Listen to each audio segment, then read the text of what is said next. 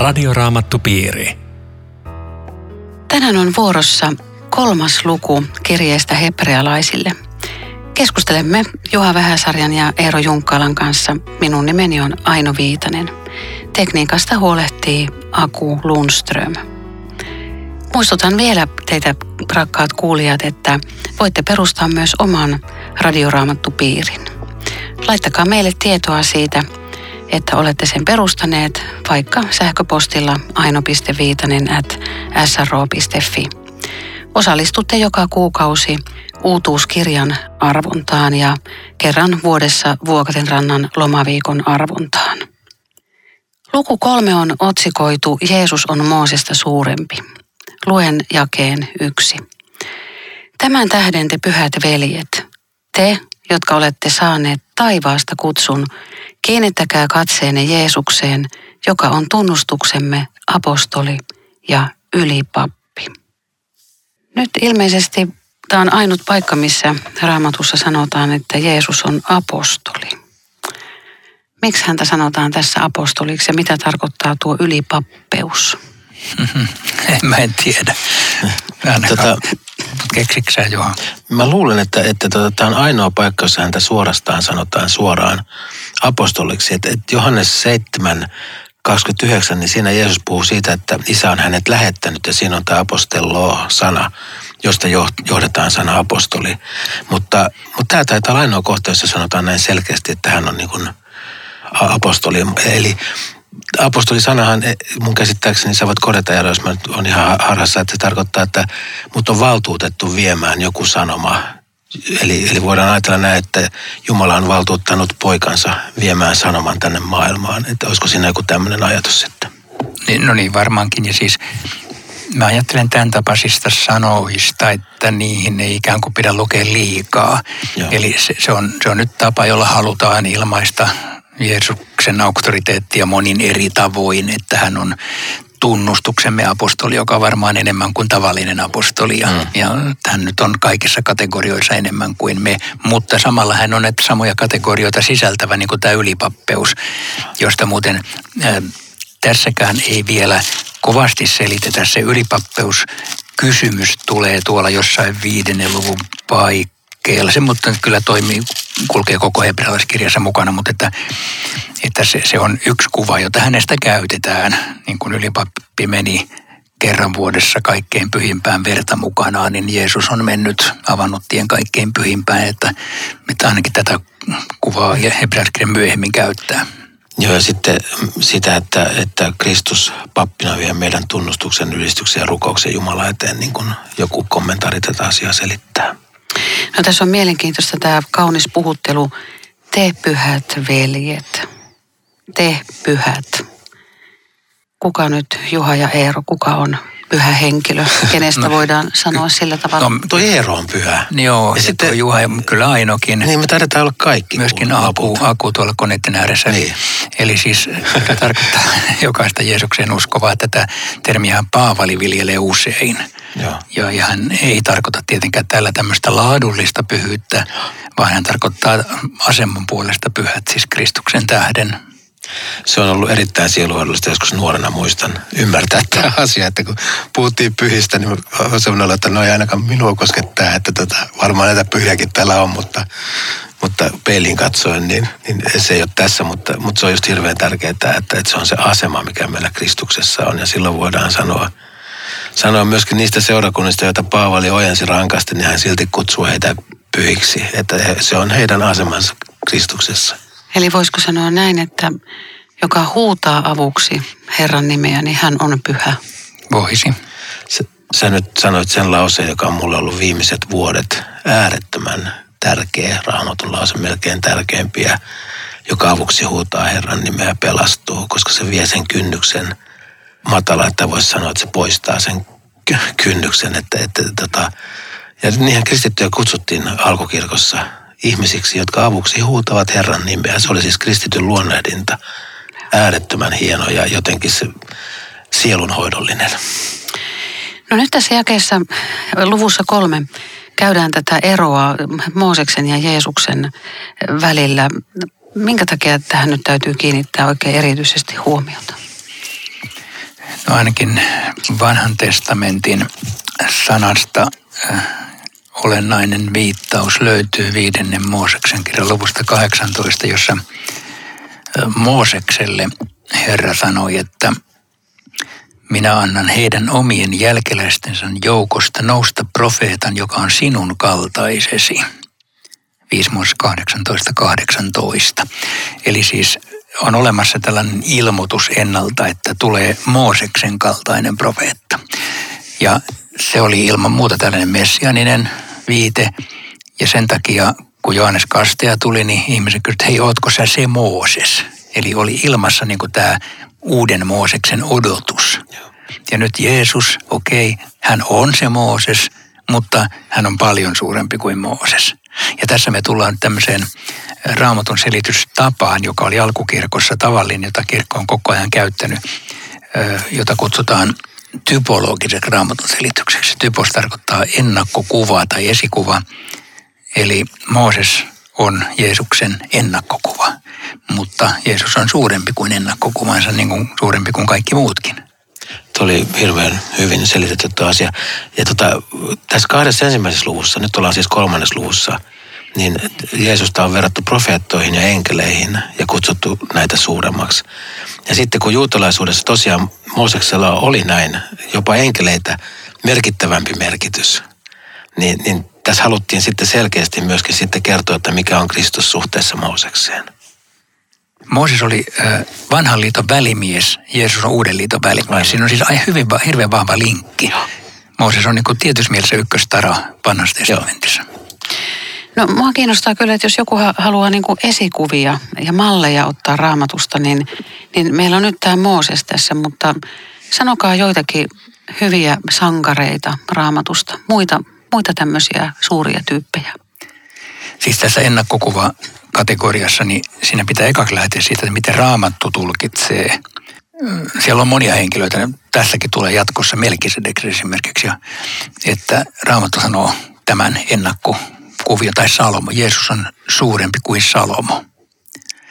Mutta sitten, sitten siellä on semmoisia, joita raamattu ei sano niin noin niin kuin selvästi ilmaisten, mutta jota voidaan pitää Jeesuksen esikuvina. Minusta yksi, yksi hienoimpia ja moni vivahteisimpia on esimerkiksi Joosef, siis se, se Jaakobin pojista Joosef. Joosefin kertomus, kun sitä peilaa ikään kuin Jeesuksen äh, rinnalle, niin sieltä tulee aika huikeita. Juutalainen jopa kirjallisuus on käyttänyt tätä.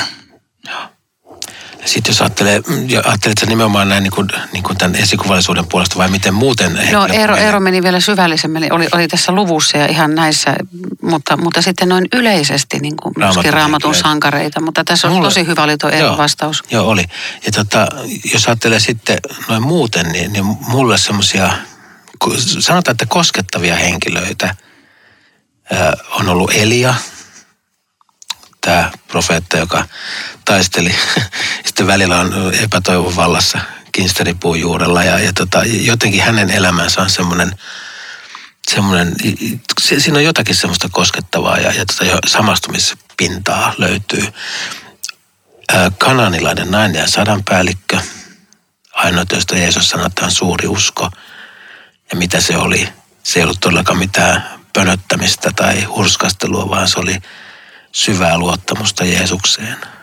Ja tota, sitten mulla oli, mä olin ajatellut myöskin tätä Joosefia juuri. Musta se, että miten Jumalan johdatus, kun ajattelet, että hän on koko ajan Jumalan johdatuksessa. Veljet heittää kaivoa, myy karavaa, niin menee Egyptiin. Miten siinä kohdassa voi ajatella, että tässä ollaan jossakin johdatuksessa tai siunauksen alla? Kaikkea muuta niin ulkoisesti.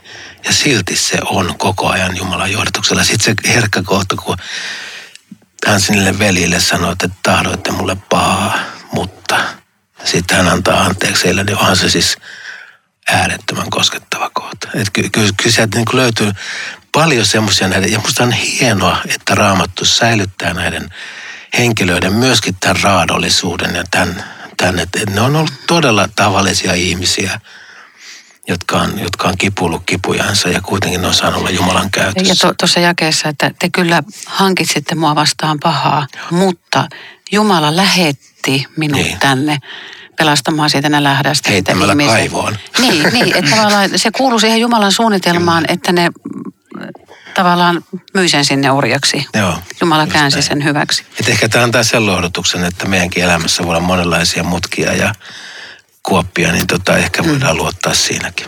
Kyllä. No mi- mikä, mitä tarkoittaa se, kun, kun tuossa jakeessa kuuskin puhutaan Jumalan koko rakennuksesta? Mitä raamatussa yleensäkin tarkoitetaan, kun puhutaan Jumalan rakennuksesta? Niin, tässä on pitkin matkaa. Tämä Mooses oli kaikissa hänen huoneensa asioissa luottamuksen arvoinen.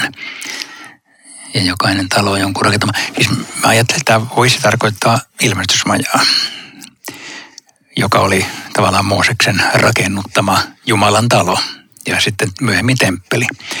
Mutta voisi tarkoittaa myöskin ikään kuin koko sitä, sitä struktuuria, koko sitä niin kuin vanhan testamentin Jumalan paluselämää, jossa Mooses oli Jumalan asialla ja uskollinen ja hoiti sen hyvin. Ja sitä on, tulen siirretään, niin kuin, että meidän pitää olla uskollisia sitten omassa tehtävässämme, mutta tässä se sanotaan, että Kristus on niin kuin täyttänyt sen. Miten, miten sä Juha Mä, mä jotenkin luin tämän sillä lailla, että, että, että tämä koko rakennus olisi tarkoittaa niin Israelin kansaa. Ja sitten Uuden testamentin aikana kaikkia Jeesuksen uskovia ihmisiä, mutta mä onko tämä vähän yksinkertaistus tästä kohdasta. Niin, siis mä, mä, mä luulen, että me ei oltu eri mieltä. ei, ei, ei. Siis Joo. että, että se, koska Israelin kansa on vanhan liiton kirkko Joo, ja me ollaan uuden liiton kirkko.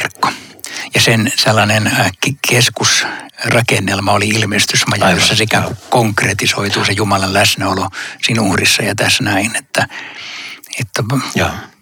Mooses, Mooses niin kuin toi tavallaan tämän maailmaan ikään kuin tämän, tämän, tämän kansan ja sen, sen tämmöiset hahmot.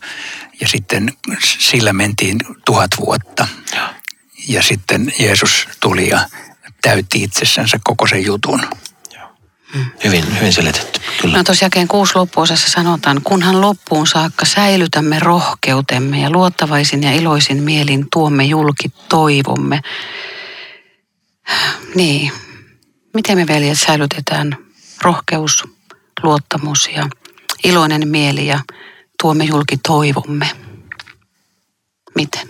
Mä en tiedä, jotenkin mä ajattelen, että, että tämmöinen luottamus Jumalaan ja, ja tota, toivon niin kuin vahvistuminen meissä, niin se ei tapahdu sille, että me luetaan kirjaa, jossa kerrotaan, että näin yksi, kaksi, kolme kun teet, niin se vahvistuu. Ja, vaan nämä on niitä kantapäälajeja, jossa mennään niin kuin oman elämän kokemuksen kautta.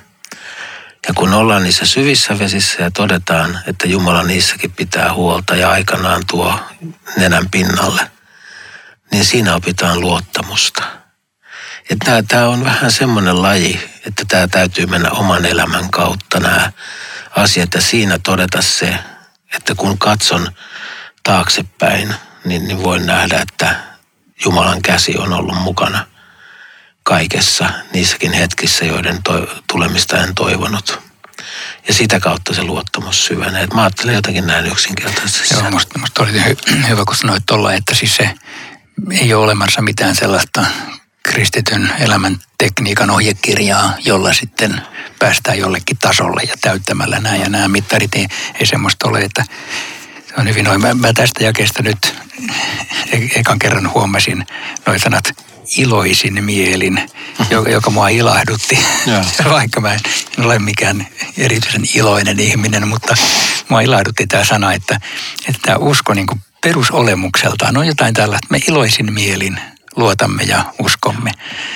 Että me ei tarvitse olla niin kuin kovin surullisina. Joo. Elämän kohtalot painaa meitä välillä surullisiksi, mutta, mutta kun me häneen katsomme, se menee näin päin. Joo, ja sitten musta on hirveän mielenkiintoista tämä, tämä niin toivon asema tässä kokonaisuudessa. Että usko ja toivo. Että mi, mitä, mitä se toivo on? Mitä te ajattelette? Että, että, että miten se eroaa uskosta?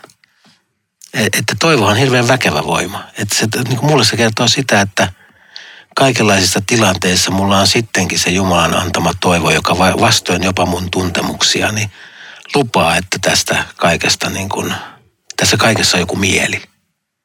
Mutta että, että aika paljon raamatussa puhutaan toivosta, mutta harvoin sitä niin selitetään ja mietitään, että mitä se ei oikeasti tarkoittaa. Mä ajattelen, että se on sitä, että jos on vaikeat olosuhteet, niin se toivo on sitä, että, että kerran tämä tilanne on toinen ja se muuttuu. Tapahtuu muutos parempaan. Ja mä odotan sitä tulevaisuudessa. Tämä on Radioraamattu Piiri. Ohjelman tarjoaa Suomen Raamattuopisto. www.radioraamattupiiri.fi Jatkamme keskustelua Juha Vähäsarjan ja Eero Junkkalan kanssa hebrealaiskirjeen luvusta kolme. Minun nimeni on Aino Viitanen.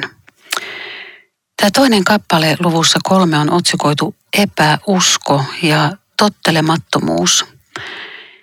Nyt jos ihan alkuun ennen kuin lähdetään noihin jakeisiin, niin, niin selittäkääpä, mikä on epäuskon ja epäilyksen ero. Joo, se on ihan ratkaiseva ero. Epäilyksiä tulee kaikille, tai voi tulla. Ei nyt ihan ehkä välttämättä, mutta, mutta kyllä ennen pitkää voi tulla älyllisiä epäilyksiä tai mitä muita tahansa kysymyksiä. Se kuuluu elämään ja kristitylle. Epäusko on sitten tietoinen selänkääntäminen Jumalalle tai siis sen, sitä, että en usko enkä aiokkaan uskoa. Joten tällaista, mutta määritelläpä jo paremmin se. Ei, musta oli ihan hyvin sanottu, että epäilys on sellainen, että sä oot ikään kuin avoin sille, että se, se, tota, se vastaus löytyy. Ja epäusko mä jotenkin ajattelen silleen, että se on lukkoon lyönyt silloin jo sen oman kantansa ja se ei muutu. Sitä ei tahdota muuttaa. Suljetaan silmät siltä mahdollisuudelta, että ollaan, että joku toinen vastaus olisi oikea. Musta aika lailla jotenkin näin mä sen hahmotan. Mm. Joku herkkä tunnoltaan voi ajatella, että kun hän epäilee, niin voiko Jumalakaan häntä rakastaa? Saako ihminen epäillä? Niin, yritin äsken sanoa, että se, se kuuluu tavallaan tämä ihmisenä olemisen ö, ominaisuuksiin, että ei kaikki ole aina helppoa eikä yksinkertaista, eikä usko Jumalaankaan ole aina helppoa ja yksinkertaista, ja, ja epäilyksiä voi tulla eri ihmisille ehkä vähän niin kuin eri mittakaavassa mietin, että todellakin jollekin voi olla enemmän tämmöistä älyllistä pohdintaa, voiko raamattu olla totta, voiko Jumala olla olemassa. Kaikkia näitä voi kysellä ja pohtia ja se, se on normaalia. Mutta, mutta sitten, just niin kuin sä Juha sanoit, että jos on niin kuin avoisille, että okei, mä, mä en tiedä, että mä kyselen, se, mutta sitten jos mä niin kuin päätän, että suljen silmäni Jumalalta, käännän selkäni Jumalalle, niin silloin me voimme ruveta puhumaan epäuskosta. Ja sitten se, että jos joku niin kun epäilee, että kelpaanko mä Jumalalle, niin musta se, että hänellä on huoli siitä, niin kertoo jo, että varmasti kelpaat.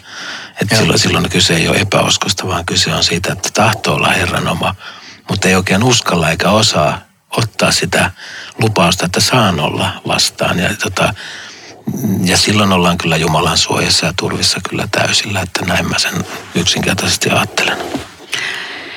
No Mooses johti Jumalan kansaa pois Egyptistä ja 40 vuotta kului autiomaassa ja, ja sinnepä jäi sitten porukkaa. Mitä siellä tapahtui ja, ja miksi? Niin, tässä tekstissä siis puhutaan tästä. Isänne panivat minut koetteelle Jumala sanoi aina he sydämessään kulkevat harhan, he eivät tahtoneet seurata minun teitäni. Niin minä vihassani vannoin, he eivät ikinä pääse minun levopaikkani, eli siellä oli tätä... Ja 11. 11, joo, tätä epäuskoisuutta. Eli osa kansasta, siis Raamattuhan usein sanoi, että kansa luopui tai kansa teki sitä, mutta jokainen yksilö ei taatusti luopunut, vaan, vaan suuri osa kansasta luopui, tapahtui vakava luopumus. Ja siitä tämä varoittaa, että nyt ei tämän päivän uuden liiton Jumalan kanssa menisi tähän samaan luopumukseen.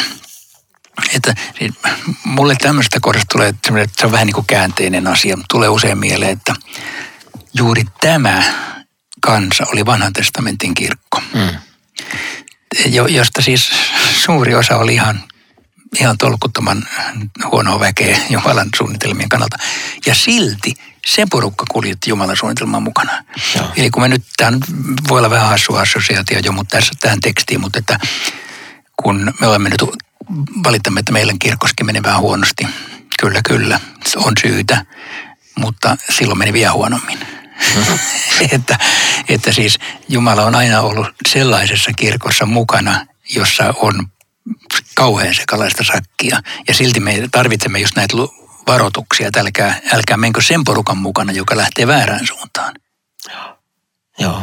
Ja sitten varmaan tästä taustalla on just tämä hebrealaiskirja niin niin kuin kohde seurakunnan niin kuin muistuttaminen siitä, että, että pysykää, pysykää tällä tiellä, johon olette lähtenyt, älkää, älkää lähtekö tähän vanhan testamentin, niin se, tai siellä Israelin kansan tapaisesti tapa, niin kuin tapahtuneeseen luopumiseen mukaan.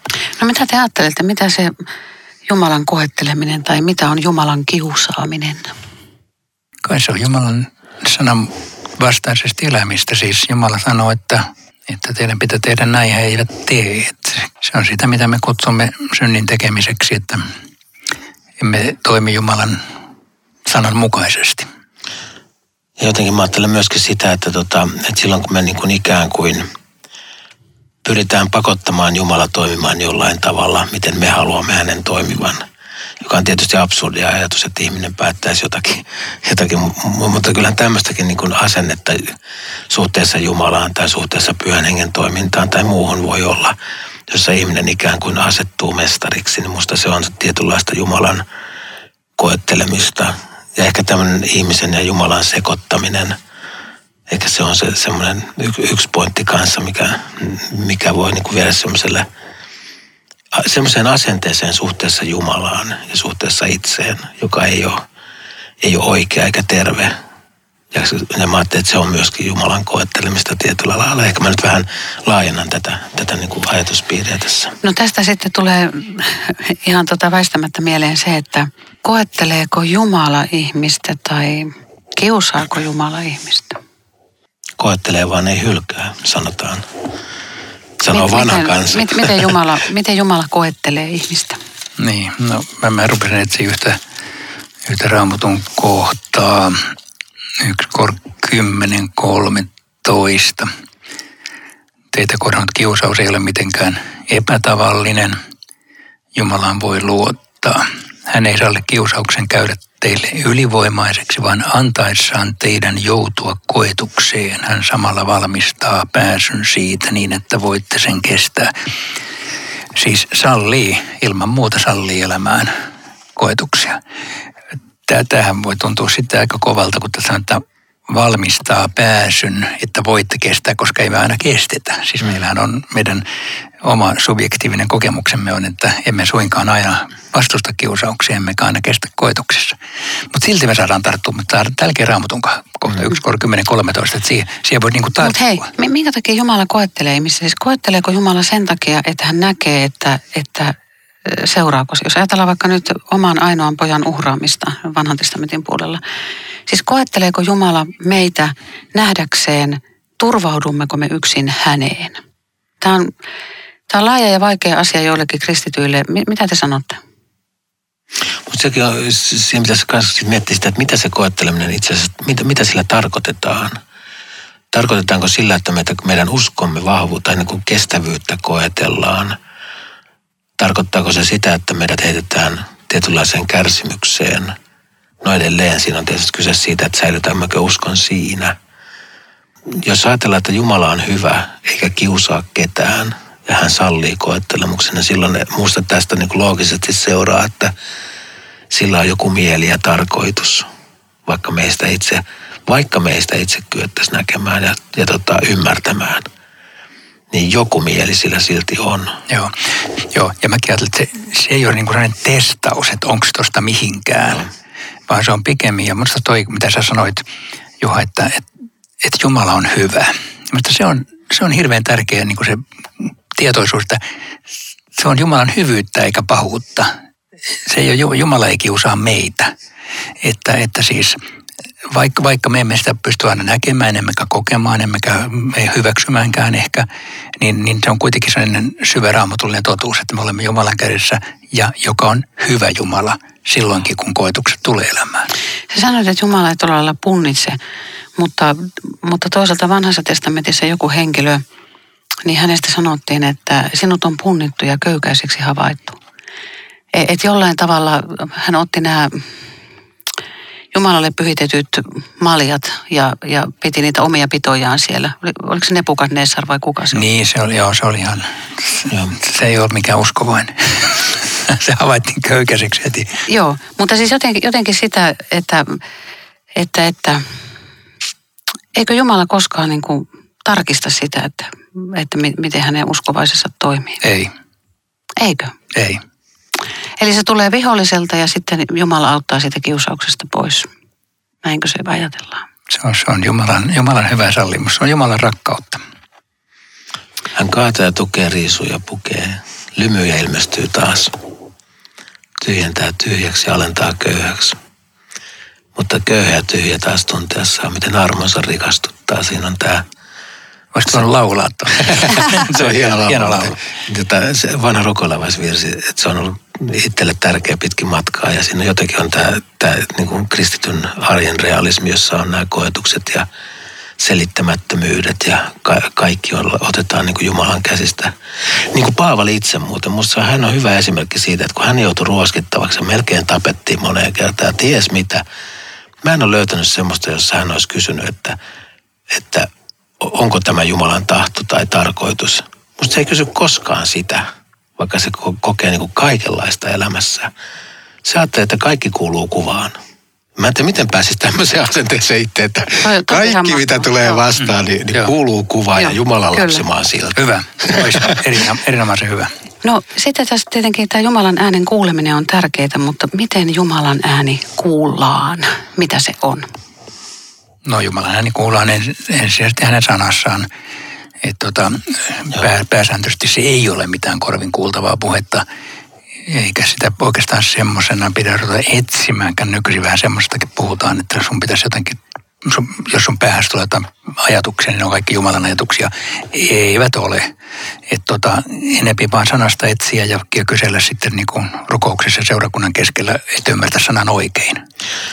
Tämä on tosi tärkeää. Eikö joskus voi tulla joku sisäinen kehotus tehdä jotakin hyvää voi, lähimmäiselle? Voi tietenkin. Joo, joo ei, ei se, se, sitä niin kuin sulje pois, mutta Philip Carey kirjoitti semmoisen kirjan kun hyviä uutisia huonolle kristityille. Kymmenen asiaa, joita sinun ei tarvitse tehdä. Hirmu hyvä kirja siitä just tästä. Ja hänen, hänen niin kuin huolensa oli se, että hän on evankelikaalisen yliopiston proffa. Ja hänen luona opiskelijat juoksi sielunhoidossa ja ja, tota, ja kertomassa, että heidän huolensa on se, että, että tota, he eivät oikein ymmärrä tätä Jumalan ääntä ja, tota, ja, ja kuule sitä ja, ja tota, ikään kuin etsivät tämän kuulemisen kautta niin kuin Jumalaa. Käri vaan huomasi, että ne johti nämä opiskelijat moniin hengellisiä ahdistuksia vastuunpakoilemisen omassa elämässään tämä sisäisen äänen etsiminen. Radioraamattu piiri. Kiitos jälleen mukana olosta. Rukoillaan tähän yhdessä. Jeesus, pidä sinä meistä hyvää huoli ja auta meitä rohkaisemaan toisiamme niin, että me emme luopuisi elävästä Jumalasta. Amen. Amen. Palataan viikon kuluttua. Hei hei. Radioraamattupiiri. www.radioraamattupiiri.fi